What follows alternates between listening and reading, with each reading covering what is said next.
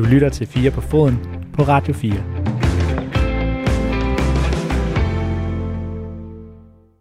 Velkommen tilbage til 4 på foden. Mit navn det er stadig Niklas Stein, og jeg har værtsstafetten i den her uge, inden jeg giver den tilbage til Dan Grønbæk i næste uge. Der er 4 på foden nemlig endelig tilbage på fuld damp igen med nye udsendelser om aktuelle emner efter en sommerferie. Nu skal det dog ikke være så aktuelt, for 4 på foden er i dag en højdepunktspakke af tidligere programmer. I dag der går vi således tilbage til 4 på foden og Radio 4's begyndelse, dengang i 2019. Her der skal du høre time 2's første højdepunkt, der er fra december 2019. Og det er med besøg fra ingen ringere end FC Midtjylland-direktør Claus Steinlein og så den daværende Horsens manager Bo Henriksen. Stemningen den er god, humøret er højt, og røverhistorien de er mange. Og selvfølgelig skal vi da høre noget fra netop det program i dag, for i mellemtiden, altså fra den gang og så til nu, der er Bo Henriksen og Claus Steinlein jo blevet gode kolleger. Bo Henriksen blev tidligere på sommeren meget overraskende hentet som ny FC Midtjylland-træner, hvor han jo faktisk har fået en ret så fornuftig start. Her får du tilbageblik på Bo Henriksen, Claus Steinlein og anekdoter fra et langt liv i fodbold fra Fire på foden i december 2019. Du lytter til Radio 4. Det er, vi har to af, synes jeg i hvert fald, de mest spændende profiler i, i den danske Superliga. Og vi har aftalt, at jeg lige skal fortælle en lille historie, en lille anekdote fra noget af jeres liv i fodbold. Steinlein, vil du starte? Ja, det kan jeg godt. Fordi jeg havde egentlig ikke tænkt på den, før jeg kom i studiet, men så kom Bo jo ind, og så kunne jeg ikke lade være med at fortælle den, fordi jeg har engang taget røven lidt på Bo. Vi skulle sælge boring til Horsens, og vi har jo godt samarbejde, og jeg sætter pris på den måde. Bo, han er ærlig og direkte og siger, jeg har råd til det her, og, og så presser vi hinanden lidt, og så griner vi og, og joker lidt med hinanden. Så jeg skulle sælge boring til, til Bo. Øh, og det er altid mig, der står for Horsens, fordi øh, det er forskelligt. Nogle gange sælger Rasmus, nogle gange sælger Svend, men lige Horsens, der, den tager jeg selv, for jeg synes, det er så sjovt med Bo. Så Bo og mig, vi diskuterer lidt, og vi bliver enige om, jeg tror, det er 5-600.000 øh, kroner, vi bliver enige om. Øh, og jeg, så, så Bo, han gider ikke lave kontrakten, så der har jeg nogle dygtige folk, øh, Anita og Lene, og det her det er Anita, dengang hun var sekretær, så jeg får hende til at lave kontrakten, og så siger jeg til hende, i stedet for at der står 600.000 plus alle mulige bonusser, så siger jeg, at der skal stå 600.000 euro. Fordi vi er jo en international klub, så vi forhandler kun i euro, siger jeg så. Så jeg sender kontrakten til Bo, så i stedet for, at der står danske kroner, så står der euro. Og så sidder jeg faktisk til møde med Christian, som er Bo's øh, chefkollega nede for, for Horsens. Og så kan jeg se, at Christian han rejser sig fra det der møde og går ud og kommer lidt rødmusset tilbage. Og han, han er lidt spændt og sådan noget. Og i Horsens, der går, altså, Bo, ved du ikke, om det er euro eller danske kroner, vi har forhandlet, ikke? Og, og da Bo så ringer til mig, så siger jeg, selvfølgelig er det euro, Bo. Vi er en international klub. Jeg troede, det, det var danske kroner. Så meget så vildt kan du ikke få, uh, så få boring. Og så griner jeg, så får vi selvfølgelig om på kontrakten. Men uh, jeg synes selv, det var en sjov, sjov joke, jeg lige lavede med Bo. Og jeg ved, til slutningen af transfervinduet, der er man jo lidt presset. Så det... Men det var ikke nogen joke, han mener det. Han prøver at snyde mig. altså, det, altså, altså, de eneste to, der prøver at snyde mig, det er ham, og så uh, Troels Bæk gjorde det også. Altså, det var, det var uh, jeg tror, vi skulle sælge Rønhøv til ham. Uh, hvor, hvor det er, vi så bliver enige om et eller andet beløb, og så har han så simpelthen bare smidt, uh, smidt uh, taget momsen ud. altså, det vil sige, at han prøver at snyde mig for 800.000, ikke? Altså, ligesom om, at altså, det kan godt være, at jeg er langt hårdt, og ser lidt, ser, ser lidt halvt dum ud, ikke? Men altså, det, det eneste, jeg kan finde ud af, det er matematik. Ej, jeg håbede, han betalte det der, du ved, og godkendt for så ville jeg virkelig have noget for. Men, men, men jeg vil selvfølgelig, jeg vidste, det var danske kroner, så altså, det, det, synes jeg, det var meget sjovt, og noget, man normalt ikke lige kan fortælle ude i, i æderen. Det er en historie, på. Ja, men altså, jeg, jeg, har jo, jeg, har jo, jeg har jo tusindvis, ikke? Altså, jeg ved ikke, hvor, hvor vi skal starte. Nej, men altså, hvis man, hvis man skal tage nogle historier, så er det, så er det for, normalt for den, for, den, for den virkelige verden, og der øh, har jeg jo mange, da jeg selv spillede, øh, også i England med, med, med, med Mølby og så videre, ikke? At, øh, den, sådan, den sjoveste oplevelse, jeg havde med ham, det var, det var øh, første gang, hvor jeg skal spille en fodboldkamp derovre, hvor han så kommer ind og, og, og, og, og skal holde taktikmøde, og der. Øh, jeg tror, det tager 12 sekunder, hvor han lige uh, laver holdopstilling, og så siger, just go out and, uh, and die on the pitch, and the pitch, and uh, just go and go crazy, og, eller andet. og så går han ind uh, på sit kontor, og jeg går efter ham og siger, Mølby, du skulle da nødt til at fortælle os, hvordan vi skal spille. Altså, det, ellers får jeg jo aldrig bolden. Altså, de var jo kæmpe store, de der englænder, de kunne slet ikke spille fodbold, vel? Det var en fire bedste række. Ikke? Og så siger han, bro, det er sgu ligegyldigt, de forstår det ikke alligevel. Altså, han var fuldstændig iskold, ikke? Altså, fuldstændig. Jeg havde ravet ham pappan, og han, altså, han var aldrig, han var stort set aldrig til træning. Han sad ude i bilen, ikke? Og så jeg kiggede på, at der var en af, en af hans assistenter, der trænede os, så, så, så det var meget sjovt. Er det ikke meget sådan specielt egentlig, han er blevet sådan meget analytiker på de store fodboldbegivenheder, kan man sige. Nå, men, altså, Igennem de sidste 25 år har han været chefanalytiker på dansk fodbold. Men han skulle, men han skulle, jo ikke have, han skulle jo ikke have haft et, et, et, et hold i den fjerde bedste række, hvor nogle spillere som, som mig, som var som lidt middelmodige, og, og, og de andre, der var der, altså han skulle have haft et hold, som, som virkelig kunne spille, ikke? altså han skulle have haft et Premier League-hold, så tror jeg, han har været en dygtig manager. Vi skal snakke en lille smule om Superligaen. Altså, det er jo, det er jo tid til at gøre status efter, efter halvsæsonen. Og lad os høre lidt om dem. Superligaen er gået på vinterpause efter 20 afviklede spillerunder. FC Midtjylland er helt i top, mens Silkeborg ligger allersidst. Og Brøndbys Kamil Vilcek er suveræn topscorer med hele 17 mål i efterårssæsonen.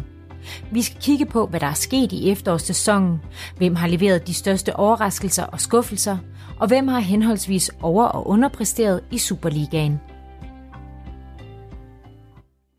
Jamen lad os starte med det positive. Hvis det er sådan, at vi skal snakke om, hvem har egentlig overrasket dig mest på af de forskellige klubber? Nej, jeg, jeg vil sige, at, at det, der overrasket mig allermest, det er, at, at, at, at Midtjylland og FC København har været så, så, så øh, dygtige øh, til at vinde så mange fodboldkampe. Altså, vi snakker om, de har 46 og 50 point, øh, to og et halvt i, i snit fra, fra Midtjylland, ikke? Og, og hvad er det, 2,3 for FC København? Det, det, det synes jeg er totalt vanvittigt og ekstremt. Det minder mig jo lidt om noget skotsk fodbold efterhånden, hvor der er to, der er så markant bedre end alle de andre. Og, og, øh, og, og det er jo forfærdeligt at skulle møde de to hold, for man ved jo, at man stort set ikke har en chance. Ikke? Altså, det er den følelse, man efterhånden er begyndt at få. Øhm, og, og det, det, øh, det, det, det må jeg erkende, det, det har overrasket mig. Det er så øh, Øh, tydeligt, at de er så markant bedre end os andre. Øh, og så er der selvfølgelig AGF, som vi selvfølgelig også kan, kan tage med. Ikke? Altså, det, det er svært at, at, at løse det. Så David har gjort et fantastisk stykke arbejde i Aarhus også. Så, øh, så den vej rundt, der, der, der, er der, nogle, der er der nogle ting, som, som, som springer i øjnene, øh, specielt øh, på den positive side, øh, fordi at, at, øh, at det er altså vanskeligt. Og når du har så mange kampe, som FCK og Midtjylland har, og så vinde så mange, det, det, det, det er sgu imponerende. Ja, der har jeg også, også ud over dem, Bo har, så, så synes jeg, at øh, Lyngby, man ved, at de oprykker, man ved, at deres budget ikke er så stort. Øh, respekt for, at de ligger øh, midt i tabellen og, og stadigvæk er med i at komme med i mesterskabsslutspillet. Øh, synes, det er flot med den måde. De er gode til at samle spillere op rundt omkring i København, og så få dem til at, at blomstre. Du, ved, de har også nogle talenter, som de får til at blomstre. Øh, så til dem, dem har jeg også tjekket ved, og så ved jeg, at Randers' budget, jeg kigger meget på budget, og hvem overperformer i forhold til budgettet, og, og der er Randers jo også en af de klubber med Thomas i front, som jeg ved ikke har så stort et budget, men lige nu ligger nummer 5 i Superligaen, det må man have kæmpe respekt for. Der er så, så tæt midterfelt, så man skal passe på, at man ikke kun kigger på placeringen, men at de har fået øh, 30 point, det er rigtig flot. Og så synes jeg igen, øh, og det er ikke fordi Bo sidder her, det siger jeg også, når jeg, når jeg er andre steder, Horsens ved, man har et lavt budget, øh, og, og skal ikke de skal lægge længere ned i forhold til budgettet, og, og Bo har igen skabt et hold, som jamen, som kan slå de fleste, og som altid er svært at slå. Det eneste, de ikke kan slå, det er Midtjylland. De spiller, I spiller bedst hver gang mod Midtjylland, men når kampen er slut, så har, så, så har vi tre point, og det tror jeg, der har været mange gange. Så. Ja, det er jo en meget god ordning, vi har fået det frem til. Det er, det er, det er genialt, men det er også derfor, vi, vi får nogle billige spillere en gang imellem. Ikke? Altså, det har jeg også snakket med Stein om, at øh, nu skal der snart komme lidt mere derovre fra, ikke? fordi at, øh, vi, vi giver dem jo gaver konstant. Ikke? Hvis det er sådan, at vi skal kigge på det der med hensyn til at overpræstere, så, så er jeg enig med dig, Stein, i, at det er jo et spørgsmål om, om budgetter, hvad for, nogle råd, hvad for et råderum man har som træner, og hvordan man kan prøve på at få den bedst mulige trup øh, skrevet sammen. Og jeg har taget nogle, nogle tal for, for tipsbladet uh, i forhold til, hvordan klubbernes budgetter egentlig ligger, så det vil jeg lige prøve på at læse op. FCK på 160 millioner i spillerbudget, og transfer de er vel inkluderet i, i spillerbudgetterne, ikke? FC Midtjylland, Brøndby, på nogenlunde det samme omkring 95 millioner. Kan du ikke nogenlunde genkende det tilstanden? Det er lige overkanten, men jeg, jeg er ikke i tvivl om også Brøndby. Vi er, altså, vi er cirka halvvejs på, på FCK, hvis man sådan regner efter, og vi er lidt lavere, tror jeg, begge to, både Brøndby også, når jeg snakker med Brøndby, men det er jo ikke sådan, at det er skudt helt ved siden af. Nej, og der må man jo så sige, hvis det er sådan, at man tager det parameter, så er I overpræsteret i, i ekstrem grad. I og med, I trods alt før med, med fire point i forhold til et hold, som der har dobbelt så stort budget.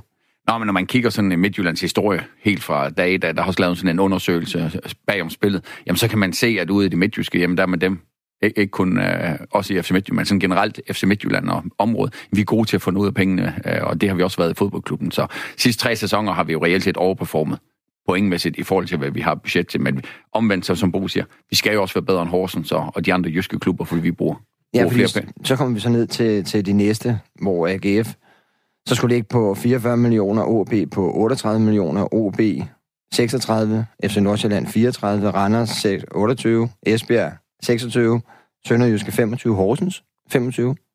Ligger I så højt? Nej, Det kan jeg ikke forestille mig. vi er ikke i nærheden. Men altså, de har jo nogle tal nogle steder fra, men, men, men, men vi er slet ikke i nærheden. Og så har vi så bunden, Silkeborg, Hobro og, og Lyngby med 15 millioner hver. Og der har jeg også Horsens ned den der, så når jeg kender tallene bagom og ved, hvad lønniveauet er, så har jeg Horsens ned den nederste kalorier, og så derfor burde de lægge dernede. Og, og sidste år, der havde, der var jo sådan et læk, hvor man kunne se lønningerne, der kan man jo bare se, at de er den bedste i Superligaen, 18 ud af 20 bedste, jamen det er FCK-spillere, og derfor kan de også performe i tre turneringer, derfor har de også været europæisk gruppespil mange år i træk. De har en stærk trup, og Ståle gør det godt med den stærke trup, han har, og øh, så og han overperformer jo europæisk, kan man sige, for det der konkurrerer han med nogen, der har større budgetter. Men i Superligaen, der skal han jo ligge i toppen hvert år med de budgetter. Men du var lidt inde på det der med hensyn til, at det var overraskende, at, det, at de har været så suveræne. Altså, de var også helt suveræne i sidste sæson, men i år er det vel egentlig næsten... Er det ikke et historisk højt pointantal, I har? Og det er det højeste, vi har haft i FC Midtjyllands historie. Det, det, det er det, vi har haft i år. Øh, og det, der har overrasket mig mest ved denne sæson, det er jo, at vi reelt set har skiftet en masse profiler ud.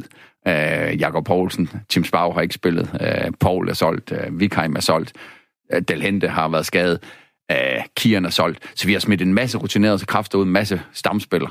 Og at vi så har performet på det høje niveau, der, der må jeg sgu tage hatten af for trænerteamet og for spillerne, at de har, har kunnet det. Vi har også specielt startsæsonen været en lille smule heldige med Stolben, hvor jeg synes, at i slutningen af sæsonen har vi egentlig spillet godt og fået point, som vi har fortjent. Ja, lige netop alle de der forskellige spillere, som du snakker om, og alt sådan noget. Det, det skal vi snakke meget mere om nu her, hvor vi skal gennemgå nogle af de forskellige transfer, som der har været, og hvem der er kommet bedst ud af vinduerne. Men, eller ud af vinduet i sommer. Men hvis vi også lige skal snakke om, hvad har så været den største skuffelse her i, i løbet af, af efteråret? Jamen, jeg, jeg, jeg synes, jeg synes der, der er selvfølgelig nogle stykker. Altså Esbjerg, som, som, som, som får en rigtig flot sæson sidste år, øh, og så går ud og, og, øh, og kun har 13 point. Altså det, det, det, er, det er selvfølgelig overraskende. Altså det, det, det er specielt overraskende for mig, fordi jeg synes faktisk, de har et, jeg synes faktisk, de har et fornuftigt fodboldhold. Altså, øh, så, så den vej rundt, så, så kunne man jo i hvert fald formode, at de vil få flere point. Øh, jeg synes også Sønderjyske, altså i og med, for jeg synes faktisk, hvis man, vi skal i gang med de transfers ja, lige om lidt, men jeg synes jo, de har, de har købt fuldstændig genialt ind, altså det, det, det skal de have, og jeg synes, de har været rigtig dygtige til at finde de, nogle, nogle, nogle spillere, som, som har præsteret før, og som, som har et, et fremragende topniveau. Så det synes jeg også er overraskende, at de ikke øh, har præsteret bedre, men det, det er der jo øh, selvfølgelig mange forskellige øh, scenarier og grunde til, men, men øh, som udgangspunkt, så, så, er det, så er det, synes jeg, dem, der har der underpræsteret mest. Jeg synes resten, jamen altså selv Brøndby, altså det, det er bare ikke, øh, så, så nemt er det bare ikke, og, og, og, og de er altså ikke bedre, synes jeg, end, end FCK og, Midtjylland, og de, de, de, de spiller til, hvad de har niveau til, synes jeg, så, så jeg synes egentlig ikke, de er underpræsteret som sådan. Jamen, har de ikke underpræsteret i forhold til det budget, som der ligger på højde med FC Midtjylland, når der er så markant forskel, altså? Jo, jo måske, men, men, men det, det kan man godt sige, de har. Men, men når det så er sagt, så, så, så, øh, så, så, så skal du også tage spillerne. Altså, du skal også se, hvad er det for... Og, og så har de måske brugt pengene forkert øh, som udgangspunkt. Det er jo det, det, man skal kigge på også. Øh, fordi de har ikke et bedre hold Midtjylland. Overhovedet ikke, og de er slet ikke i nærheden rent niveaumæssigt. Ej, jeg er lidt enig i, øh, som du siger, ikke? Altså Brøndby 18 point efter os, og vi har nogenlunde samme budget. De har en stor opbakning, god hjemmebane. Så det, det må være skuffende for Brøndby, og det tror jeg også, jeg har hørt deres træner og så videre være ude og sige, at det ikke har været en godkendt sæson, fordi selvfølgelig skal de lægge tættere på FCK og FC Midtjylland. Ej, det, er jo, det er jo klart, altså 18 point, det er jo godt nok meget efter 20 kampe. Ja, det er jo nemlig Det er kun næsten, 20 det er kampe. næsten Det er point i snit. Altså, det er, jo, Ja. det er jo en vanvittig forskel, ikke? Ja. Og så synes jeg, når vi er nede i den kategori der, altså Silkeborg, det er skuffende kun at have 10 point. Jeg ved godt, de har et lavt budget, men, men 10 point, det, det er virkelig få point. De har måske spillet sig til lidt flere, men jeg synes, at de har, der, det er for let at lave chancer på dem, øh, og det, det synes jeg, man kan se. Og, og jeg har sådan lidt med Esbjerg. Sidste sæson var de pivheldige. Øh, alt var stolpe ind, øh, og de fik, når vi kigger på vores Table of Justice, som vi jo godt kan lide, jamen så fik de flere point, end de havde fortjent sidste sæson. Til gengæld har de været uheldige i den sæson, og, og mistede måske lidt selvtillid til sidst. Så jeg, jeg kigger også nogle gange på, hvad har de egentlig fortjent, og hvad har de performet til, og der, der synes jeg egentlig, at Esbjerg burde lægge lidt højere op, og så vil man jo ikke være helt så kritisk over det. Jeg hørte også i går på, på TV3, at du snakkede om den der Table of Justice. Det er jo ikke sikkert, det er alle, der kender han. Du gør selvfølgelig Bo Henriksen, men ellers tror jeg, kan du forklare det, Claus Steiner. Ej, det tager jo lidt tid, men jeg, hvis jeg skal gøre den en simpel vision, så er det, fodbold er der jo utrolig få mål i. Altså, der, der, kampen kan jo ende 1-0, selvom der har været chancer til 3-3 og sådan noget. Så det, at der er få mål, og tabellen kun mål ud fra, hvor mange mål man laver, og hvor mange mål modstanderen laver, så har vi, og det er der jo mange andre, der også har, men vi, har, vi er heldige at han ejer, der har 300 mand ansat til at lave analyser af fodboldkamp, til at kigge ind i, i, i kampene. Og han har jo været og sige, jamen, hvad er der kræves for at vinde kampe? Og så kigger man på, hvor er man får chancerne fra, hvor er man får skuddene fra, hvor får modstanderen skuden på. Så når man sådan regner vores statistik ud og ser table justice, så måler vi egentlig mere på, hvor har du haft bolden hen, i hvilke positioner har spillerne været. Og det er klart, har du 300% chancer i en kamp, hvor målmanden bare står genialt og tager den, så næste kamp, så får du måske de mål. Så det er egentlig mere, hvor er modstanderen får chancer for, og hvor er vi får chancer for, og så laver man en tabel ud for det. Øh, og så bliver det lidt mere nuanceret, men det er jo ikke sådan, det har jeg prøvet også at forklare i går, det er jo ikke sådan, så statistikken er 100% rigtig, fordi der er jo også fejlmarken i statistikken. Øh, men det, det vægter en tredjedel i vores optik at sige, vi kigger på, om, om det går den rigtige vej, også statistisk.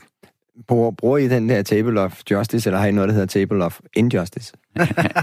nej, nej, men altså, vi, jeg bruger den ikke specielt meget. Jeg kigger på det, der, der er sådan en Twitter-konto, hvor man får det ud hver uge, og så kan man se, at man, man, man, øh, vi ligger altid der som stort set, som, som vi har fortjent, ikke? Øhm, øh, så jeg tror, vi ligger nummer 10 eller sådan noget i den table of justice også. Altså, så, så et eller andet sted, så, øh, så kan vi ikke bruge det til ret meget. Jeg, jeg kan ikke bruge det til andet, end at, at, øh, at vi kan se, om vi øh, præsterer øh, øh, på nogle forskellige parametre, men, men, øh, men altså, fodbold er, er, er ikke altid, så behøver ikke at være så, så vanskeligt.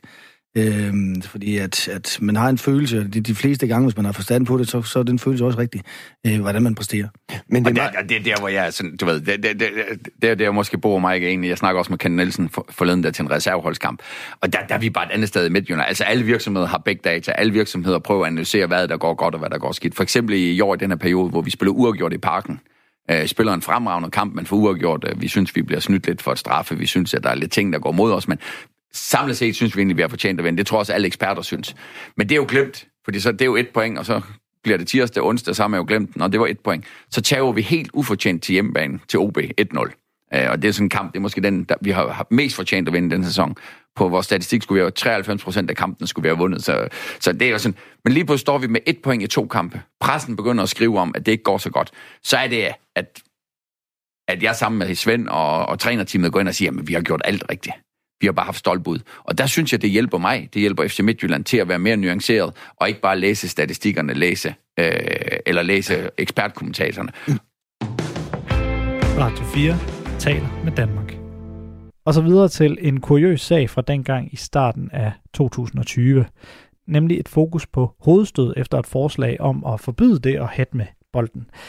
Hvad det helt præcis går ud på, det vil jeg egentlig ikke gå yderligere detaljer med nu, men jeg spiller i stedet for bolden, og det gør jeg jo så stille og forsvarligt med indersiden af foden, naturligvis, over til Dan Gonbæk, Tommy Beckmann og Anders Sten fra Tipsbladet. Du lytter til Radio 4. Og nu skal du, kære lytter, lige følge med mig et øjeblik. Nu skal du lige pakke fordommene væk, du skal pakke øh, dine faste holdninger væk, og hvad du troede, du vidste om fodbold, og så skal du bare lige lytte med. Du ser en øh, Premier League-kamp. Der er en høj bold, der bliver slået ind, sådan øh, godt og vel 15 meter fra baglinjen ude den ene, øh, ude højre siden. Øh, den ryger ind over straffesparksfeltet. Du ser angriberne tage deres løb, som de plejer. Øh, forsvarerne følger med. Der bliver hele tiden kigget frem og tilbage. Målmanden er opmærksom. Han har sådan vendt siden ud mod bolden, så han er klar til at gå ud i den.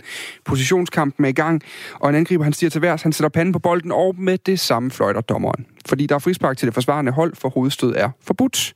Man må ikke gå op til den, og vi skal nu lege med et scenarie, hvor hovedstød, det er noget, man engang gjorde.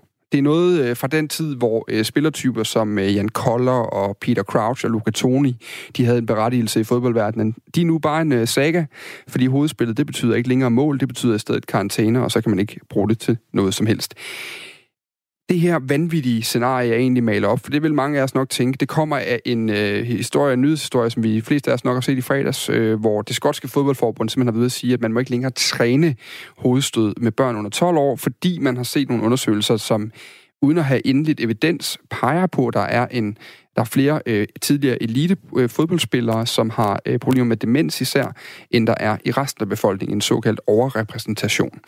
Og derfor har man simpelthen gået ud og sagt, at vi vil ikke risikere børnenes hjerner. De skal nu ikke hætte til bolden længere. De kan få lov til at øve fod, øh, hovedstød med en plastikbold. Altså dem, der man køber til en tiger nede i dagligvarermarkedet. Det kan vi alle sammen godt huske, hvordan det fungerede på stranden. Øhm, i skal også lige lege med mig nu, Anders Sten som Beckmann, øh, uanset hvor skeptisk I måtte se ud. Jeg ved, jeg, ved, jeg glæder mig meget til at høre det fra dig, Tommy. Det, ikke at du øh, på den måde var, øh, var hovedkongen, men, men, men du kunne dog godt lige have sat panden på en gang imellem. Hvordan, hvordan ville fodboldspillet være, hvis hovedstødet ikke var en faktor? Det vil være anderledes. Hvordan det, anderledes? Det vil i hvert fald ikke se ud, som det går i dag, kan vi hurtigt blive enige om. Jamen, Altså, det, det er jo svært at forestille sig. Altså, alt det der med indlæg og sådan noget, er det så aktuelt lige pludselig? Men det kan det godt være, at det måske vil underholdende på en anden måde, ikke? Fordi så er det, så, er det så sakkespark, vi snakker, hver gang der kommer et indlæg. Altså, det vil jo også have, have en værdi, mm. men det vil, det, vil også, det vil også se mærkeligt ud, at hver gang bolden er i, i luften, skal du vente til den er i, i brysthøjde, eller må, må man så tage den med skulderen, eller... Altså, det, det vil komme til at se lidt mærkeligt ud. Det, vil det. det er i hvert fald noget, noget man skal tilvende sig. Jeg kan godt, jeg kan godt se, øh, at det vil nok fungere i en eller anden grad, øh, men, men jeg, jeg bliver ikke fan af det. Ikke i første omgang. Men hvor vigtig, en, hvor vigtig et element er hovedstødet i det hele taget? Altså, fordi jeg sad og blev vildt provokeret, da jeg så det her første gang, og tænkte, det, hvordan kan de gøre det? De smadrer jo fodbold, det, det, så tænker jeg bagefter. Altså, det er jo ikke så vigtigt i en eller anden uh, grad. Altså, man, så må man jo ændre sin positionering, så man kommer lidt længere tilbage, så man kan tage den med brystet, eller man kan sparke den væk, eller man kan tage den med mm. skulderen, mm. eller gøre nogle alternative ting. Så på den måde kan det egentlig godt fungere. Jeg vil næsten sige, hvis jeg skulle vælge mellem to regler, jeg skulle fjerne, og, og valgt stod mellem øh, fjern hovedstød eller fjern offside, så, så tager jeg hovedstød til hver en tid. Så vil jeg hellere have der offside, offside med, fordi ellers så, så, så det, det vil komme til at se helt mærkeligt ud. Så er alt sådan taktik og sådan noget vil også blive revolutioneret på, på, en, på, en, på en fundelig måde, at så vil der have otte mand, der står og fisker oppe, ja. i, oppe i boksen, ikke? Altså, det vil også, det vil, det vil ikke fungere særlig godt, tror jeg, hvorimod sådan med hovedstød, men det kan jeg bedre se mig ud af, på mm. en eller anden måde, selvom jeg synes, det vil være forkert, øh, mm. forstå mig ret. Jeg, jeg vil ikke være fan, men øh, jeg kan bedre se mig ud af det. Anders Sten, kunne du forestille, altså, hvis vi nu bare leger med scenariet, nu skal vi lade med, jeg skal lade være med at stille spørgsmålet, kunne du forestille dig det, fordi det, det bliver vist et stort og rungende nej som udgangspunkt, men, men hvis det nu var, hovedstødet er væk. Jeg ved, du har en forkærlighed for britisk fodbold også, mm. og følger meget med derovre. Forestil dig, at øh, nu taler vi meget, at Danmark de spillede mod Irland sidste gang. De har ham der kæmpen Shane Duffy stående, som spiller for sådan et helt aldeles middel mod et britisk fodboldhold, øh, der hedder Brighton, men, men han, han, han, jeg tror aldrig, jeg har set manden tabe en hovedstødsduel. Altså, det er så absurd at se ham op. Lige snart han kommer op over 1,80, så er han uovervindelig. Det kunne da være dejligt, hvis han ikke var der. Mm. Han vil ikke have nogen berettigelse længere jo. Nej, altså så vil det overhovedet ikke være et spørgsmål, om vi Danmark vil slå Irland, når vi møder dem igen næste år i en eller anden øh, playoff-kamp. Øh, øh, øh, altså det vil jo betyde, at der var nogle hold, der virkelig skulle lægge deres øh, taktik om, Øh, til hvad? Altså, hvad, hvad, hvad er det så for ja, en jamen, altså, jamen, altså, der er jo bare, der er bare mange hold, der, der i større eller mindre grad altså, spiller meget direkte fra forsvaret op til en eller anden angriber, som så skal tage en hovedstødstød eller, eller sådan et eller andet med, øh, men, med, men det, med, det, med forsvaret. det vil du stadig ret beset kunne gøre. De vil jo tonse op, ja. og så er det en skulderduel, eller ja. en, altså, groft ja, sagt, ja, ja, ja. Og, så kommer, og du kan stadig kaste lang indkast ind, fordi de andre, man kan sige, at den gælder begge veje. Mm. Forsvaret må heller ikke have bolden væk, så ja. det vil jo stadigvæk komme til de her. Jeg tror ikke, det vil revolutionere spil så meget sådan rent øh, at sige, så fjerner vi alle indlæg, vi fjerner alle øh, hvad hedder det, hjørnespark, vi fjerner frispark mm. fra siden. Det, det kan ikke betale sig på bolden op i feltet mere, for det, det kan det godt, den skal bare lidt længere væk fra målmanden nu, fordi så har han lige pludselig en større fordel. Ja, det var faktisk det, jeg ville, ville sige. Det var måske den største forandring, altså målmandens øh, man sige, magt i feltet den, den blev alt andet lige blev større, fordi de andre øh, er i forvejen lavere end, end hans øh, rækkevidde med hænderne, og, og så bliver der jo så lige taget hvor meget, et 20 cm eller sådan mm. noget af, af, af deres øh, rækkevidde opad. Øh, så, så målmanden øh, målmændene må da tænke, at, at det, da, øh, det vil da være super nemt øh, for dem at, at, at komme ud i feltet og, og plukke bolden ud. Men nu, jeg, sad, jeg, blev helt, jeg vidste faktisk godt, hvad jeg skulle spørge, men så blev jeg lige helt fanget i billedet af Tommy Beckmann og Michael Gravgaard, der går op sådan bryst både bryst for begge to og sæt. det, kunne, det kunne være rigtig kønt. Øh, nej, hvad hedder det? Øh, det jeg godt kunne tænke mig, det, hvis vi nu prøver at male dem op, vi ved eller nu, altså de høje bolde indlæggende ud fra siden, de høje bolde, de vil formodentlig få mindre at skulle have sagt. Altså de, det vil være en sværere, det vil være sværere at spille konsekvent på, i hvert fald. Ja, jamen, jamen både og. Selvfølgelig, altså, fordi du kan sige, at forsvar kan heller ikke clear bolden. Det, det er heller ikke muligt mm. for forsvaret at hætte bolden væk. Så det du skal bare vente på, at den ja. falder ned til gengæld, ja. Du kan smide den i feltet, så, så, så sige, at forsvaret kan ikke have den ud af feltet hvis den kommer i luften. Altså, så, så det, det bliver jo noget med, at du skal vel tage den med brystet, du skal tage den med skuldrene, et eller andet. Mm. der, jeg tror, der kommer flere tilfældigheder på en eller anden måde ved at gøre det, fordi du, altså, folk er bedre til at hætte, end de er til at give den med skulderen væk. Mm. Man kan selvfølgelig lære det andet og blive dygtig til det, men jeg tror, det er en svær kunst. Nu har vi, øh, hvis vi nu lige skal gøre op over de sidste, lad os bare sige de sidste fem år, øh, hvilke øh, internationale fodboldhold har vi hyldet allermest? små. De små? Ja, altså de, de, de med små spillere. Mm. Altså hvis vi jamen, bare det, er jo nok det er Barcelona, ja. City har også ja. fået relativt meget... Jeg synes, øh, man, jeg synes det, det er forkert ikke at tage Real Madrid med den. Så ja. Nu spiller de måske ikke på den måde, men de har trods alt vundet Champions League, hvad er det, tredje de sidste fire år, ikke? Så ja. altså, de har vel gjort det okay. Det kan man godt. De kan godt lide. Men jeg kan godt se, at de spiller ikke helt den type fodbold, du gerne vil hen til. Nej, men, men, nej, men, nej, men, de, men det gør de jo alligevel et stykke oh, hen ad vejen. Gør, ja. altså, at de har så en Sergio Ramos, som også må sige at være en af de mm. dygtigste mm. på, på lovet. Cristiano Ronaldo var også, da han var der. Mm. Men, men det er mere for at sige, vi, vi hylder jo de her hold, der i forvejen et leger med en tiki-taka-model, som er sådan populær nærmest efter en skældsord for den her øh, boldflyttende spilstil, hvor man hele tiden holder bolden ved fødderne, holder den i hurtige pasninger rundt mellem sig. Det, det vil, kunne det ikke være konsekvensen, og ville vi ikke bare få et smukkere fodboldspil ud af det så, hvis hvad, vi tog hvad den? er et smukt fodboldspil? Det er jo også igen, det, det er jo essensen af det hele. Hvad er et smukt fodboldspil? Jeg har ikke, altså, jeg ved, jeg synes Barcelona, det, da de var på sit højeste under Guardiola, der var de dygtige. Fordi der, de spillede ikke kun til siden, de spillede stadigvæk fremad. De, mm. altså, de satte bolden på spil nogle gange. Altså, jeg kan kaste op over til fodboldkampe, hvor, hvor klubberne, eller hvor holdene ikke sætter bolden på spil, hvor de bare spiller til side, til side, til side, til side. Mm. Altså, og, og, de skaber ikke nogen chancer. De spiller 90 minutter uden at have et skudmål. Der er nærmest ikke nogen, der har et skudmål i en kamp. Det er jo heller ikke, det er jo heller ikke spændende at se. Mm. Jeg synes, det, det er meget mere interessant at se to hold, der angriber. Og angribe, det kan godt være, at nogle gange, så smider du en lang bold op, og det kan godt være, at den kommer i antalshøjde. Men du, hvis du får rykket hold med op og får lagt pres på, og der sker noget omkring felterne, hvor det er interessant, så synes jeg, det er en underholdende fodboldkamp. Vil du, øh, øh, vil du ikke... øh, Det ville gå da meget fint, Anders Sten.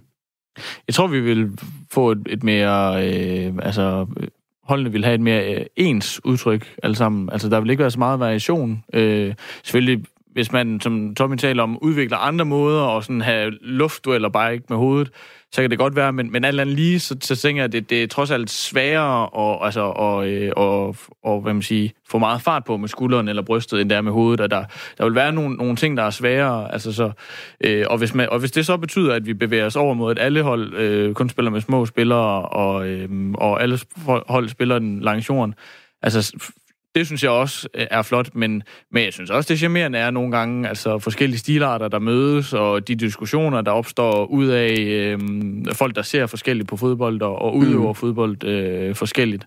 Øh, og jeg kan godt lide sådan en, en sådan et klassisk uh, tank center forward, altså der ikke kan andet end at, end at hætte til bolden. Nu har vi lige siddet og set Andreas Cornelius uh, mål i går uh, for, uh, mod Juventus, altså hvor han jo også bare kommer løbende og, og, og, og stiger op og hætter den ind. Det synes jeg også er et flot mål. Du, vil- du, vil- du vil også gøre det lettere for, for holdene at forsvare sig mod de her, de her tiki-taka-hold. Altså, vi har jo set før, øh, var det Chelsea, der spillede mod øh, Barcelona dernede, hvor de stod med, de spillede en, en 6 3-1 Mm, opstilling hvor eller sådan noget, øh, ikke? begrebet at parkere bussen blev Ja, øh, opfundet de øh, Ja. indbegrebet af bussen. Det bliver Ja. lettere, fordi hvis, hvis du fjerner indlæggene, øh, eller hvis du fjerner her hovedstød, og du, du mener, det bliver lettere at, at, og, hvad hedder det, øh, at forsvare indlæg lige pludselig, når, du ikke, når, når angriberne ikke kan hætte, jamen så, bliver, så har du heller ikke behov for, for at lukke siderne af, fordi så kan slå alle indlæg igen, så kan du bare stille målmanden ud, og så kan han stå og plukke den ned. Ja. Ikke? Så på den måde bliver det også lettere at forsvare sig mod de her øh, øh, tiki-taka-hold, og så, og så bliver kampen alt for ensformig. Det her med at ændre et så radikalt, du var faktisk lidt inde på det, Tom, men jeg synes, det var ret interessant, hvor du siger, at hvis jeg skulle vælge mellem offside-reglen og hovedstødet, så ville det, så ville det være okay, den sammenligning at sige, så forsvandt hovedstødet. Men det her med, at, at, at, at vi er enormt bange for, at vores spil øh, også ændrer sig, fordi mm. vi jo er enormt glade for vores fodbold, øh, som den er. Øh, nu ikke ikke at i øvrigt skulle drage paralleller til VAR-diskussionen, men der kan man bare se den øh, debat, der kom ud af det, øh, som stadig kører. Altså, er, er vi, øh, kunne man forestille sig så store ændringer, at der overhovedet ske ved fodboldspillet? Altså offside-reglen, da den blev indført, var jo en, en nærmest tilsvarende stor ændring. Altså, øh, øh, øh, det, det er jo sådan en af, af de ændringer, der at den kom jo relativt sent. Altså, det er jo sådan, kun sådan i halvdelen af fodboldspillets levetid, at, at offside-reglen har eksisteret. Altså, Mm. og det var jo sådan noget, der, der var sådan virkelig øh, flyttet, der, der hvor spillet foregik på banen, og noget, der sådan virkelig revolutionerede spillet. Altså, så på, så på den måde kan man da godt forestille sig det. Øhm, Altså, og, og, og den diskussion, vi sådan har haft her i aften, det har jo været meget sådan, altså med udgangspunkt i, i sådan spillet, og når, hvad vil det gøre ved det spil, vi kender og sådan noget. Øh, men altså, jeg vil gerne gå så langt som at sige, at, at hvis, hvis man altså finder det sådan be, bevist, at der er den her øh, øh, årsagssammenhæng mellem øh, altså hjerneskader og, og, og hovedstød, Mm. men altså, så kan jeg da godt forstå, hvis man, hvis man øh, forbyder det, eller man måske øh, altså, opfinder nye bolde, eller et eller andet, der i hvert fald kommer det i møde, fordi vi skal også huske, altså, hvad der trods alt er vigtigst, om, om, om vi kan se en hovedstødsduel, eller om folk, der spiller spillet i mange år, stadigvæk kan, kan huske, hvem deres familie er, når de bliver 50 og sådan nogle ting. Altså, Mm. Det er bare for at sige, det er sådan, altså i det store billede, så er det trods alt lidt vigtigere. Og derfor er det jo også et godt tiltag for det skotske fodboldforbund, at man, at man fjerner øh, hovedstødstræning i, øh, fra, fra u, U12 og ned. Altså, det synes jeg, det er positivt. I Danmark har man jo... Øh, Der er, en, Ej, der er en anbefaling Der er en anbefaling imod det. Jeg har selv Ja. ja. været ungdomstræner, haft et U14-hold, og jeg tror, det var sådan lidt... Øh, det var god stil, man ikke gjorde Ja. øh, noget i hovedstedet. Også fordi man jo egentlig vurderede, at det var en relativt lavt prioriteret egenskab at kunne i den alder. Altså, det er ikke noget, man på det er den ikke måde... noget, man skal... Nej. Det, det er lige meget. Man altså, træner for eksempel heller ikke taklinger særlig meget, Nej. når de er små, vel? Altså, fordi det er en egenskab, der Og på kommer mit sent. unihold, der, der, der er det glidende tak, og knupperne forrest. Der er det ikke andet. Men- Ej, men- det synes jeg, det er positivt. Altså, nu, nu i Danmark har det også været sådan i indendørs, at der, der, der, der skulle man jo øh, som målmand ikke tage med hænder. Og det har de jo trods alt også ændret nu fra uge, uge 8 ind til uge 10. Der må målmændene tage med hænder indendørs. Ikke? Ellers mm. er det jo, står de jo virkelig for skud, de, de unge mænd, der står Så i, bare panden på. de unge drenge, der står i mål, og der ja. bliver skudt. Det, altså, jeg husker sidste år, da vi var til indendørsturneringer, og der var det jo otte drenge. Jamen, der måtte de ikke. Så dem, der stod på mål, altså... De var Ja, lidt presset i skolen dagen efter, ikke? fordi de kunne ikke huske noget. Altså, Der, var, der var altid, når man stod der i indendørshallen, så var der et, et, over i den ene side, så var køen til dem, der gerne ville spille over midten, over i den anden side, der var køen, eller det vil sige den manglende kø til dem, der gerne ville stå på pladsen, det var der ikke nogen, der ville.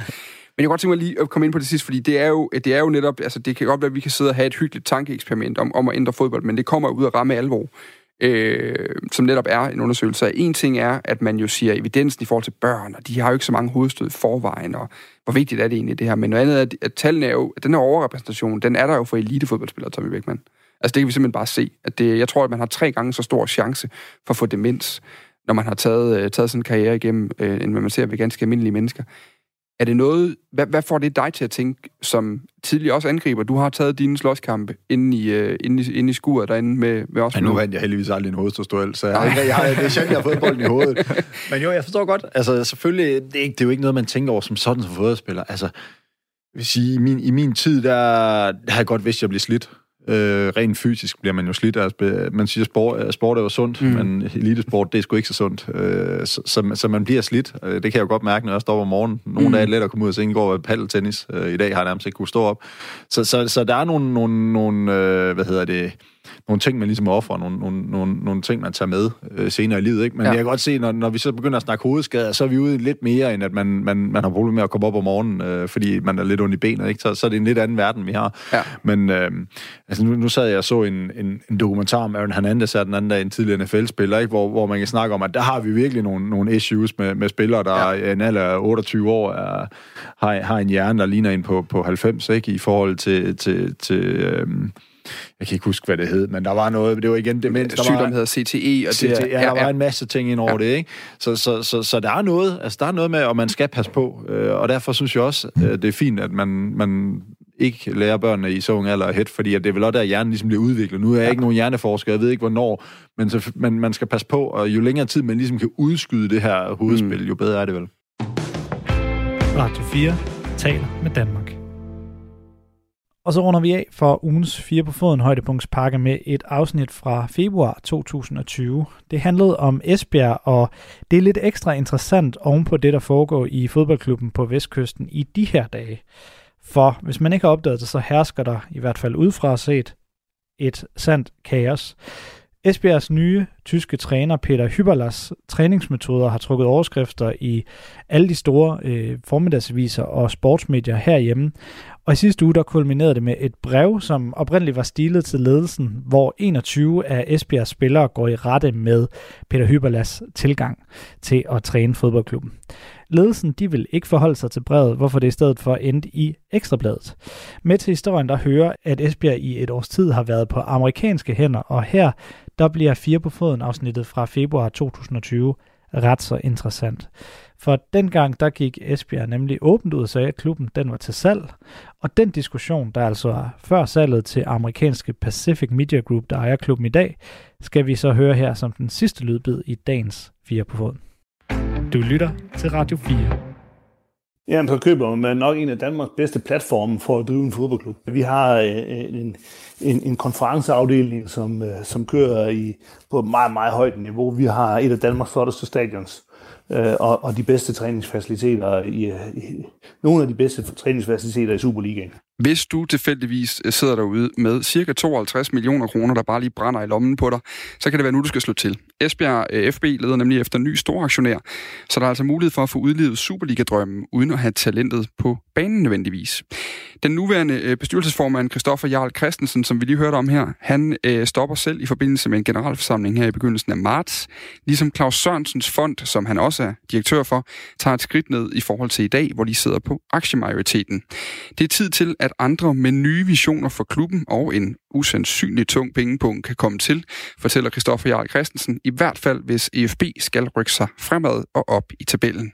Hvis man har en ambition om, at man gerne vil spille med i toppen af dansk fodbold, som man jo, som de fleste har en ambition om, så er forudsætningerne for det, at der tilføres yderligere kapital, og at der tilføres måske også noget know-how udefra, nogle nye idéer til, hvordan man kan drive fodbold. Rammebetingelserne for at drive fodbold, altså det vil sige, de udefra kommende ting, de bliver jo skærpet. Der forventes mere og mere fra tilskuernes side, tribunepladser. Vi ser nu, at, øh, at nu skal vi til at lave ungdomsarbejde ned til, til 6, 6 8, 10 års alderen. Og, og det lyder jo alt sammen meget besnærende. At, øh, og det, det lyder jo også meget rigtigt, hvis man gerne vil uddanne nogle fodbold, gode fodboldspillere. Men det, som alle jo synes måske har, har, har glemt, det er, at det jo ikke er gratis at løbe rundt øh, og, og uddanne seksårige børn. Det kræver jo både pædagogik og, og, og nogle folk, der, der, der kan gøre det her. Og, og, og nu har vi så også, øh, kan vi jo glæde os over, at vi nu også har fået var til videoovervågning, sådan så at man nu kan se, om man er blevet snydt for strafspark. Og det, og det er jo også rigtig, rigtig godt øh, alt sammen, og det kan vi jo alle sammen sidde og klappe over. Der er bare lige en enkelt lille detalje, som alle synes også har glemt det er, Det efterlader jo en ny regning. Og sådan vokser regningerne og regningerne hele tiden. Øh, og, øh, og der er det jo sådan, der er jo sådan et, et modsætningsforhold mellem de store klubber og de små klubber. De store klubber mener jo, at det er deres skyld, at der overhovedet spiller fodbold i Danmark, hvilket resulterer i, at de mener også, at de skal have den største andel af kagen. De små klubber, de fremfører jo så det argument, jamen det er jo meget fint, de tager alle, alle pengene, men hvem skal I så spille imod? Fordi vi kan jo ikke nøjes med at se øh, Brøndby mod FCK. Øh, og og det, det skisma, øh, øh det, det, øh, det gør, at, at, det, at rammebetingelserne for at spille fodbold i Danmark, trods det, at der aldrig har været så mange penge i fodbold, ja, så er, øh, så er ræset mod at nå top 6, den er, den, den, det er så tungt, det, det kapløb, at øh, det skaber nogle vinder, men det skaber i virkeligheden også nogle meget, meget store tabere. Og hvis man vil være med i det der løb, ja, så skal man bruge rigtig mange penge. Øh, og det er jo vel i virkeligheden det, det hele det drejer sig om. Det drejer sig jo om penge. Mm. Det her handler jo ikke om, at, øh, at, at lille Olav øh, ude, fra, ude fra Østerbyen, at han skal spille fodbold. Det handler jo om at vinde. Det handler om at være, være, være med. Det er prestige, det er store penge. Claus Sørensen-gruppen, som Christoffersen eller som Christensen også repræsenterer, de er ikke villige til at lægge de her store millionbeløb, der skal til. De bliver dog øh, involveret i klubben også i fremtiden, både som aktionærer og som sponsor, og derudover så har de klargjort klubben til salg, som man siger, ved at investere cirka 30 millioner kroner over de næste tre sæsoner i, i det sportslige setup, ligesom de har afskrevet en gæld, de havde til gode i Esbjerg FB på, på cirka 30 millioner. Han er jo inde på det i den her elevator pitch, han lige leverer til at starte med. Vi har geniale konferenceaktiviteter, det er fantastisk træningsanlæg, og et af Superligaens åbenbart fedeste stadions dernede. Hvor god en case øh, er Esbjerg egentlig, Ole Nielsen, hvis man, øh, hvis man nu rigtig gerne vil have et tophold i Superligaen? Nå, men han er inde på nogle, øh, på nogle ting, som øh, har stor værdi. Øh, for at drive et fodboldhold på, på allerøverste niveau, det er jo, at man har nogle faciliteter, som er tip-top moderne, og det har man i Esbjerg. Fantastisk stadion og konferencefaciliteter, loungefaciliteter med videre. Derudover så har man nogle øh, rigtig gode øh, træningsfaciliteter. Man har fået lavet nogle øh, topmoderne hybridbaner. Derudover så har man en, øh, en meget velfungerende talentudvikling. Og øh, øh, derudover har man en, øh, en, en administration, som hører til os i øh, Blue Water Arena. Så, mm. så de har de har topmoderne faciliteter, øh, men han er jo også inde på noget meget essentielt, øh, det er det her med økonomien. Og det er jo lige nøjagtigt øh, der, hvor at øh, balancen er i forhold til, at man måske også, ved at man har fået nogle tip-top moderne faciliteter, har sat sig i nogle omkostninger i en øh, lang, lang, lang overrække. Her tænker jeg på eksempelvis stadionleje med mm. videre. Øh, og øh, jamen, det koster penge at spille med på allerøverste hylde, øh, og der må man jo konstatere, at Esbjerg igennem de sidste formentlig 10 år har haft rigtig vanskeligt ved at finde en model, som har kunne øh, både spille med i Superligaen, øh, også gerne i den, i den bedste halvdel, som Danmarks femte største by, og så samtidig få en forretning ud af det, mm. øh, få balance i tingene. Ole du sidder, du sidder med det der smil på læberne, hvor jeg jo efterhånden har haft dig i studiet nok gange til at vide, at det er fordi, du dybest set synes, det her det er lidt noget er det lidt skudt over mål, det han sidder og siger her? Er, er det så god en case? Øh, altså, jeg synes, jeg synes, Esbjerg har nogle forudsætninger for at kunne drive øh, topfodbold. De gør det bare ikke. Men de har bare ikke gjort det ret godt. Nej. Og det bliver jeg nødt til at være ærlig at sige. Øh, når jeg har set tilbage på de sidste 10 år, jeg var trods alt i en mindre klub, øh, sådan traditionelt i dansk fodbold i Sønderjyske. Vi pryle Esbjerg nærmest øh, seks år i streg, og vandt, øh, eller tabte i hvert fald ikke til dem i øh, nærmest fem år i rap. Mm. Den lille klub med et meget mindre budget, men havde nogle helt andre værdier mm. øh, og ståsteder at komme fra, og arbejdede øh, nok også både dygtigt og bedre, end man gjorde i IFB, som havde en st- større økonomi, end vi havde. Mm. Øh, så, så det her, det er ikke kun økonomi, det handler om. Det handler også om den dagligdag, man har, og det setup, man har, mm. og hvordan man, man driver tingene. Så, så der, der er altså mange parametre i det her, inden uh, vi sådan laver en konklusion om, om, uh, om det her det kunne uh, blive et bæredygtigt uh, projekt, fordi det mener jeg faktisk, Esbjerg har muligheden for. Asger på, når du sådan hører om de her tanker her, nu er man nødt til ligesom at få noget nyt ind, men rigtig mange penge er det vigtigste for at kunne drive klubben videre. Man udvider simpelthen sin, sin, hvad kan man sige, sin kapital. Man laver en emission her nu, hvor man udvider fra 48 millioner til 100 millioner, og så siger man, at det, det fede kunne jo være, hvis der kommer en, en stor aktionær ind, der overtager de sidste 52 millioner der, altså, og, og på den måde kommer til at sidde med styringen af klubben også. Øh, Hvor man meget kan- skal der til? man kan jo sige, at han, han siger det højt, som rigtig mange klubber, ikke bare i Danmark, men også øh, rundt omkring i Europa, tænker i de her år. Fordi øh, det er jo øh, de 5-10 procent største klubber i hvert land, der ligesom er lokomotiverne, øh, øh, øh, både i forhold til opmærksomhed og økonomi og de her ting, men som man siger, de skal også have nogen at spille mod. Ikke? Så, så, så det her med at være the best of the rest, eller hvad vi kunne kalde det, ikke? det er jo mm. virkelig en konkurrence, der er, ikke bare i Danmark, men, men også internationalt. Øh, og jeg tænker også, at der er også en, en, en, en balance imellem det her med... Øh, hvor skal kapitalen komme fra? Altså, skal det være en, en, dansk øh, øh, investor, eller, skal det, eller må det være en international investor, eller udlandsk? Øh, og hvor stiller det fansen og klubben? Og hele det her dilemma, som mange klubber jo har havnet i, det her med, øh, at øh, Esbjerg er jo en af de klubber i Danmark, der har været tættest forbundet med et, et, en lokal virksomhed igennem mange år. Øh, så, så, så, så hvordan tager man imod det øh, mm. i, i en klub som Esbjerg? Det, det er jo ikke et økonomisk spørgsmål, det er mere et spørgsmål om identitet, eller om, øh, hvad kan klubben kende sig selv? Øh, og, og de ting er sgu også vigtige. Og de er vigtige for fansene, men de er også vigtige for klubben selv i forhold til det her med, om sælge ud eller ikke sælge ud. Vi kan se i Superligaen i dag, hvis vi kigger bredt ned over den, så har du i Brøndby har du en Jan Bæk. I, i OB har man en uh, Niels Thorborg. Øh, i, I FC Midtjylland har man en, uh, en, en Benham. Han har så, de har så været, været heldige og dygtige, at, at forretningen jo kører på nogle ret store spillersal også øh, i, i, i Midtjylland. Men de her store øh, typer, øh, rigmændene med, med, med, en, øh, med, med en dyb lomme, øh, virker til at være vigtige for at kunne drive fodboldklubber i dag. Kan det lade sig gøre uden Ole Nielsen? Nu taler du også om det her med kompetencer til at drive klubben rigtigt og alle de her ting. Men har man dybest set brug for en, der sidder om bagved og, og er klar til at lappe huller, når de kommer? Jamen, nu vil jeg lige sige til, til det, Jarl, Christ, øh, eller Christoph Jarl er inde på, det er jo også, at øh, de, de åbner jo lidt for, at der er mulighed for, at en, en udenlandsk in- investor kan komme ind. Ja. Og det er jo ikke de eneste, der har gjort. Altså, jeg har hørt Brøndby, jeg har hørt Randers, jeg har hørt ÅB, øh, sådan inden for nyere tid, øh, egentlig åbne op for, at der er mulighed for, at der kan komme en ekstern ind. Mm. Øh, om det er en, en dansk eller en udenlandsk, øh, det er man egentlig åben for, fordi hvis man skal følge med øh, top Mm øh, klubberne i Danmark, jamen så kræver det økonomi. Det har man jo øh, kunne se, at, at lige nu, der er FCK og Midtjylland jo sådan ved at distancere, i hvert fald til de næste. Og øh, Morning Talks, og vi kan jo se, at det er øh, dem med de største økonomier, der også øh, sådan, tror jeg, 8 uger 10 gange kommer Præ- til at ligge i Ja, toppen. præger tabellen, ja. Ja. Ja. Og man kan sige, at de er nemmere at finde, øh, af, af, af åbenlyse grunde, nemmere at finde øh, udenlandsk end i Danmark. Ikke? Der er flere tag. Mm. Øh, og, og, men det, er jo, det, det kan være problematisk. Altså, det har vi også set rundt omkring i Danmark. Ikke? Det er, hvor kommer pengene fra? Ikke? Altså, ja. hvad, hvad er, ja. hvad er øh, den udenlandske investors øh, interesse i at gå ind i en dansk fodboldklub? Ja, lige nok det. Hvad er motivet for at gå ind?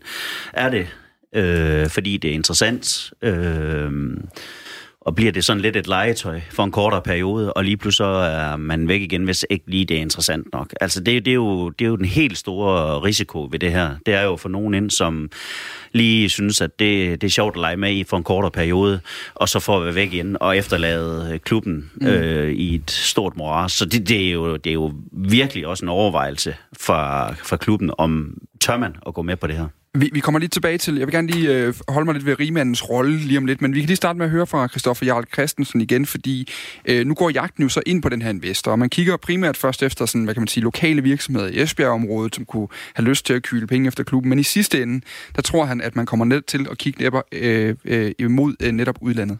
Enten så kommer der, så sidder der en, en, en udlandsdansker et eller andet sted, som har været dygtig, og som synes, det kunne være spændende at komme hjem og gøre et eller andet spændende i Danmark. Og så øh, øh, øh for hvem det greb i lommen og smide 20, 30, 40 millioner kroner om året øh, i en periode, indtil FB øh, øh, øh, kan slå FC Midtjylland. Det, det næste det var jo en mulighed, at der kunne komme nogle, nogle udenlandske klubber, for hvem det kunne være hensigtsmæssigt at have et samarbejde øh, med, med en klub som, som, som EFB, som spiller i trods alt i Superliga. Det håber vi, at den bliver ved med. Og, og, og hvis man nu var en Bundesliga-klub, øh, og man havde et reservehold, øh, og man havde købt lidt rigelige spillere hen, men havde nogle gode spillere, og så i stedet for at skulle lege dem ud øh, øh, med de ulemper, øh, det medfører, ja, så kunne det måske være spændende at se, jamen hvis de kunne sende dem til Esbjerg, øh, og vi har jo vist, at vi er nogle af Danmarks bedste til at skabe øh, landsholdsspillere og, og spillere rundt omkring i, i verden gennem vores akademi. Og det, det kunne jo også være en spændende måde at, at gøre det på. Og allerede nu er der øh, interesse fra den side, altså fra udlandet af, så det gælder ifølge Kristoffersen om at finde en investor, som Esbjergenserne kan se sig selv i. Hvis man nu kommer ned fra et eller andet mellem fra Kongo, og man har tjent alle sine penge på bloddiamanter, ja, så er det jo ikke noget for os. Det kan vi jo lige så godt erkende.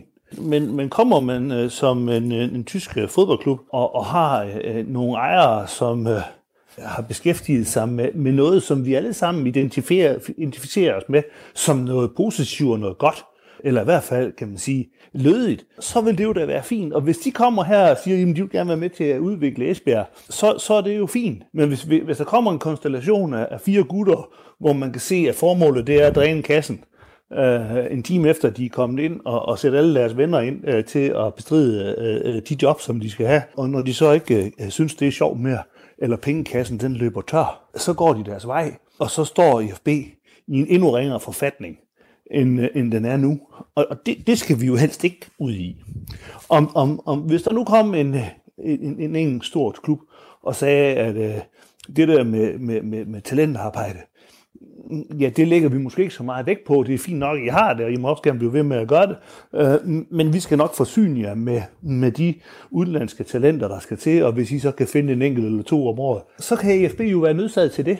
Og alternativet til Red Bull øh, i EFB, eller i, øh, i, øh, i, i Brøndby, ja, det er jo ingen øh, Red Bull. Og, og, og, og, når, og når Jan Bæk, han så ikke synes, det er morsomt mere, ja, så kan man jo også være nødsaget til at tage Red Bull, hvis de byder sig til.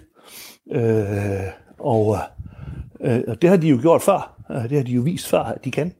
Øh, øh, og, og det, jeg tror da, at hvis man kigger ned i, i, i Leipzig, så tror jeg, at de der taknemmelige over at gå fra tredje Bundesliga til første, det eneste, jeg kan høre ud af det her, det er i hvert fald, der sidder en vis bestyrelsesformand i Esbjerg. Jeg håber på, at ham der Østrigeren bag Red Bull, han uh, giver et kald til de, uh, de blåhvide fra vestkysten, så længe i hvert fald. Men, men det er jo meget interessant, for han opriser jo nogle scenarier her. Altså, vi har den her klassiske rogekasseklubordning, hvor, hvor en større klub ligesom finder en mindre klub i en mindre liga, man kan sætte sine talenter på græs i, i stedet for at de skal spille øh, uh, U19-fodbold eller, eller U23-fodbold. Så er der den anden model, hvor man har sådan en, en, en Red Bull, Red Bull-model, hvor, hvor der løber en, en større ejer ind med et klubnetværk, og på den måde kan få noget ud af det. Og så er der den helt tredje, det er jo udlandsdanskeren, som tænker, bum, de der 40 millioner havde jeg alligevel ikke tænkt mig at bruge på noget fornuftigt, de er direkte i Esbjerg. Hvilket af de scenarier er at foretrække, hvis man er en klub som Esbjerg, Ole Nielsen? Ja, det skal mere afgøre Esbjerg, hvad man synes, der er den rigtige jo, jo, jo, model. Men, ja, hvis jeg nu... Ja. men jeg vil sige, at vi har jo set allerede nu, at der har været et indtog af udenlandske investorer øh, fra Amager, øh, FC Nordsjælland, Vejle, Næstved. Vejle Boldklub, Næstved, øh, Helsingør, øh, og så ved jeg ikke, om jeg har glemt nogen i den her. Og der tror jeg, der er... Øh, der tror jeg, vi finder både øh, spændende, gode, men også mindre gode eksempler på, hvordan øh, at det kører i dagligdagen. Øh, jeg tror, at der er nogen, øh, der synes, at det er fantastisk. Der er kommet øh, nogen ind med en pose penge, som gør, at de kan spille med øh, på den øverste hylde, og i hvert fald forsøge at komme på øverste hylde. Øh, jeg tror også, der er nogle steder, hvor de synes, dagligdagen den er knap så spændende, øh, som det måske tidligere var, hvor man selv kunne være med til at præge øh, udvikling i en klub, men nu er nu nogle andre, nogen, der sætter dagsordenen og mm. øh, fra afstand, eller på afstand, øh, bestemmer, hvordan tingene skal være. Men, men, men hvad er foretræk? Det er mere det, jeg er interesseret i, fordi det er jo nogle forskellige cases. Altså, hvis man har udlandsdanskeren, så er vi lidt ude i sådan et live-spil af football manager, ikke? Altså, der, Jeg tror, øh, hvis jeg lige skal tage Esbjerg som case, jeg tror helt sikkert, og det er jo også det, de forsøger, det er, at de får nogle loka- lokale investorer ind. Mm. Øh, en gruppe af gode, solide Esbjerg investorer mm. af større virksomheder i området, som øh, vil øh, EFB det aller, allerbedste. Det er jo egentlig også det, S.C. Sørensen-gruppen har villet om øh, øh, den afdøde øh, tidligere øh, direktør og, og, og bestyrelsesformand i S.C. Sørensen-gruppen, der er vist mm. testamenteret, at der skal altid være penge til EFB. Ja. Det er sådan noget, jeg har hørt i hvert fald. Jamen, det tror jeg ikke lyder helt forkert. Nej. Og øh, det tror jeg det er helt sikkert. Det er det, man allerhelst vil. Det er, at man får nogle lokale folk ind. Ja. Nu nævnte Ole nogle eksempler før her, Asger. Altså, vi har jo set flere mm. cases i Danmark, og også, især også i udlandet. Der har vi også øh, agentejede klubber, vi har det der Red Bull-netværk og, mm. og andre. Men hvad, hvad, hvad, hvad fungerer bedst? Kan man sige noget om, hvad der i hvert fald er Men jeg synes forskel? også, det er svært, fordi det er rigtigt. Det er jo tre kategorier her, du sådan skitserer, ikke? Men, men det kommer meget an på øh, motivet. Altså i alle tre øh, cases, kan man sige, eller kategorier. Men, men altså, hvis vi tager den der, hvis vi ser nærmere på den der øh, feeder club-ordning der, eller rugekasse-klubben, mm. så, så kan jeg godt se øh, nogle fordele i det, men jeg kan også se nogle problemer i det. Altså øh, problemer for klubben, men også problemer for den liga, man havner i, ikke? Fordi, øh, som vi talte om, inden vi gik på i dag, så, så, så det her med, øh, med, med som Ole også nævnte, at, at, øh, at det er konkurrenceforvridende på en eller anden måde, at man kan have en stor klub i et stort land, som har en, en mindre klub i et lille land, som man, hvor, hvor man sætter alle sine spillere på græs. Ikke? Så mm. man kan sige, øh, gjorde Esbjerg det, hvor stillede det de andre Superliga-klubber? Det er så ikke Esbjergs problem, men det, er så, det kan blive Superligans problem. Ikke? Men, men, men jeg synes også, at det stiller klubben, den her, den her rugekasseordning, stiller klubben et mærkeligt sted. Fordi nu snakker jeg før om identitet, og hvem er man og sådan noget. Og man, man havner meget nemt som et andet hold til Hamburg eller til øh, Hertha Berlin, eller hvem det nu er, man indgår et samarbejde med. Øh, og man mister også, øh, synes jeg, kontrollen over, hvad man hvad man, hvad man gør. Altså man kan sige, øh, hvis vi tager Ole som eksempel, Oles job, ikke? Altså, det er øh, med den know-how, man har at købe og handle intelligent øh, til en klub. Hvor er man henne der? Altså, hvad, hvad skal en sportsdirektør gøre? Hvis, hvis, hvis, øh, hvis den virkelige magt egentlig ligger et andet sted. Mm. Øh, og måske kunne man sige, at alle de her tre forskellige modeller handler om det her med magt også. Altså, du er lidt inde på det der med, at nogen, der sidder og bestemmer noget et andet sted, altså i verden, eller i Danmark, eller hvor det er. Det her med magten, der bliver uigennemskuelig. Det synes jeg også er et problem.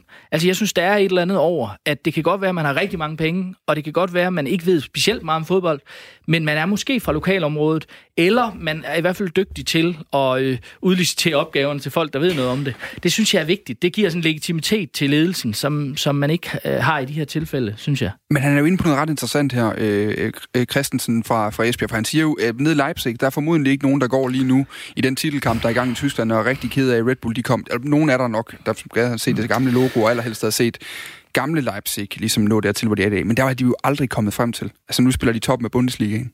Det er rigtigt. VfB Leipzig, de kunne ikke klare sig, selvom de spillede på Centralstadion med mere end 100.000 tilskuere, var der plads til på træbænke og så videre. Øhm, og ja, Ficionado, men... vi fik uh, åbnet op for det her. jeg selv spillede der. øhm, men jeg ved også i Tyskland, at Rasenball Leipzig, mm. de er altså ikke særlig populære. Det er altså ikke en særlig populær klub i resten af Tyskland.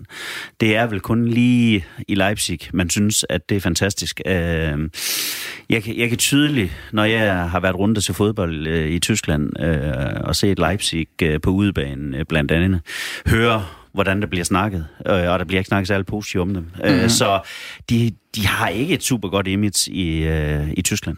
Nej, og, altså... og du har ret, altså selvfølgelig Leipzig-fansen i dag er da glade for, at de kan kæmpe med øh, og kæmpe mod Bayern München om, om titlen. Men det er også en, det er også en, sådan en vild case, ikke? Det, det er sådan en ekstrem case. Altså, mm. at der kommer en kæmpe multinational selskab ind, opkøber en klub, øh, og bygger den op fra bunden. En, ikke kun med penge, men også med tålmodighed faktisk. Øh, det er jo ikke det, vi snakker om i Danmark der snakker vi jo om altså på et meget øh, mindre niveau, med, og også måske mindre ambitiøse klubejere, kunne jeg forestille mig. Altså, mm. fordi her er nogen, der har øh, altså uendelige, øh, uendeligt dybe lommer. Det, de kan være fuldkommen ligeglade med, hvor mange penge de bruger på den her fodboldklub. Og så kan man jo godt, men det er ikke det, vi snakker om i Danmark. Når vi nu, når, jeg kan godt tænke mig lige at komme tilbage til noget, Ole, fordi du var inde på en pointe før, jeg faktisk øh, øh, først blev sådan rigtig klar over, øh, da du sad og snakkede. Og det er jo, at, at han siger jo også, øh, Christoffer Christensen, at, at selvfølgelig ville ønskescenariet ville være, at vi selv kunne fortsætte i Claus Sørensen Holding, sagde han til mig. Det har vi ikke pengene til. Altså, vi har i hvert fald ikke penge, vi gider at bruge på det øh, store projekt, der skal bruges penge på nu. Øh, næste er jo selvfølgelig, at det er den her lokale kreds af virksomheder, som går ind. Er det her måske bare spin? for ligesom at lave sådan en, øh, en Brøndby-ting, hvor man går ud og siger, jamen altså alternativet, det er, at der kommer en eller anden udenlandsk øh, type, som ejer klubben. Så må I jo komme til lommerne, hvis I gerne vil beholde den. Det kunne det godt være, ja. Og man, det kan godt ske også, at Jarl og company i S. Sørensen-gruppen er blevet, hvad skal jeg kalde det på nordjysk, lidt træt af, at, at det er dem, der skal bære hele projektet. De vil have noget, de vil have noget hjælp for, for det øvrige i Esbjerg, mm. øh, og håber på, at den vej, at man måske finder en model, at hvor der er flere, der, der bærer til, til brænde til bålet. Radio 4 taler med Danmark.